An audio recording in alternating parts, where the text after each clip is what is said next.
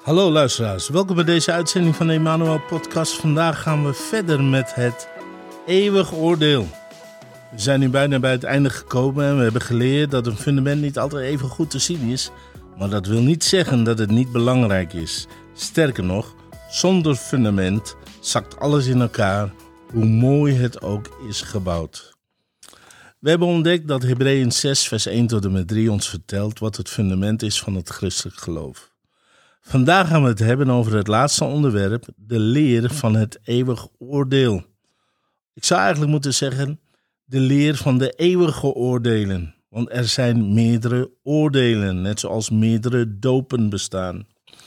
Hebreeën 9, vers 27 zegt het volgende: En zoals het de mensen beschikt, eenmaal te sterven en daarna het oordeel. Volgens mij was het Benjamin Franklin die ooit eens gezegd heeft: er zijn twee zekerheden in het leven: de dood en belastingen. En die beide kunnen we niet ontwijken. Ik zeg dat er drie zekerheden zijn: één belasting, twee de dood en drie het eeuwige oordeel. Bijna niemand wil praten over zijn of haar eigen sterfelijkheid. Het is heel raar hè, als je iemand uitnodigt op, op de koffie te komen en dan praat over de dood of over doodgaan. Maar vroeg of laat zullen we allemaal deze wereld verlaten en komen we allemaal voor onze schepper te staan. Dat is geen bangmakerij, dit is gewoon een feit wat de Bijbel ons vertelt. Eigenlijk zou dit bij onze gezonde vrezen des Heren moeten inboezemen. Niet dat je bang voor God moet zijn, maar wel dat je weet dat je ooit verantwoording aan Hem zou moeten afleggen voor je leven. Daarom is het niet wijs te spelen met je leven of met je geloof. Dat is wat de Bijbel ons leert in 2 Korinthe 5, vers 10 tot en met 11. Daar staat, want wij moeten allen, dat is allen betekent iedereen, voor de rechterstoel van Christus openbaar worden. Opdat in ieder wegdragen wat hij in zijn lichaam verricht heeft, nadat hij gedaan heeft, het zij goed, het zij kwaad. Daar wij dan weten hoezeer de Heer te vrezen is, trachten wij de mensen te overtuigen. Lieve mensen, wij zijn rentmeesters over alles wat God ons gegeven heeft. Onze kinderen, ons werk, onze talenten, onze gaven, onze financiën. En wanneer we onze ogen sluiten, en die dag zal komen, geloof me, zullen we rekenschap aan Hem moeten afleggen. De rechterstoel van Christus is weliswaar geen stoel waar je geoordeeld wordt of je naar de hemel of hel gaat. Het Griekse woord dat voor rechterstoel hier wordt gebruikt is bema. Het concept van de rechterstoel, ook wel bema genoemd, komt uit het oude Olympische Spelen, waar een jury of rechter aan de finishlijn op de bema-zetel zat. Het doel van de rechter was om de volgorde te bepalen waarin de lopers de finish bereikten. Wie was de eerste, wie was de tweede enzovoorts. En ook om vervolgens de bijbehorende prijzen daarbij uit te reiken. Dit is, een beeldspraak, dit is de beeldspraak achter wat wij nu kennen, de, recht, sorry, de rechterstoel van Christus. We worden dus beloond voor hetgeen wij voor Hem hebben gedaan. Maar als wij op de dingen voor God hebben gedaan met een bijoogmerk om mensen te laten zien, bijvoorbeeld hoe geweldig wij zijn, dan hebben we onze loon reeds ontvangen.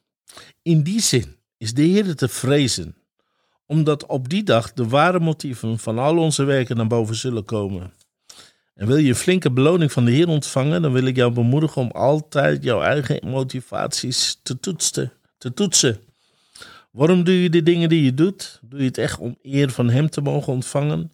Of doe je het om mensen te laten zien hoe geestelijk je wel niet bent? Doe je de dingen omdat God het echt van jou gevraagd heeft?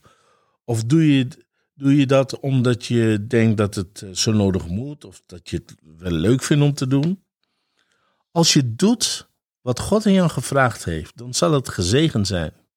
Als je het doet uit eigen belang, moet je het onderhouden en dan moet je jezelf zegenen. Als laatste is daar het laatste oordeel. Dit oordeel hebben we al een keer gelezen in de vorige les over de opstanding der doden. Ik ga dit niet meer voorlezen, maar je kunt het zelf lezen in Openbaring 20, vers 11 tot en met 15. Wat ik wil zeggen is dat dit oordeel gaat wel over waar men de eeuwigheid zal doorbrengen. Of in de hemel of in het poel des vuurs, die ook de tweede dood wordt genoemd. Wanneer je in Jezus gelooft en Hem hebt aangenomen als je persoonlijke redder en verlosser, hoef je nooit bang te zijn dat je voor dit oordeel komt te staan. Je mag ervan verzekerd zijn dat je gered bent en dat er een plaats in de hemel voor jou is gereserveerd. Is dat niet geweldig? En als je toevallig luistert en je weet over God, maar je hebt nog nooit Jezus aangenomen als je redder en verlosser, dan kun je dat nu gewoon doen, joh. Je kunt dit gebed met mij meebidden en daarna mag je weten dat je voor de eeuwigheid gered bent. Vader in de hemel, ik kom tot u en ik wil u vragen om mijn zonde te vergeven, Heer, omdat ik geloof dat Jezus voor mijn zonde is gestorven.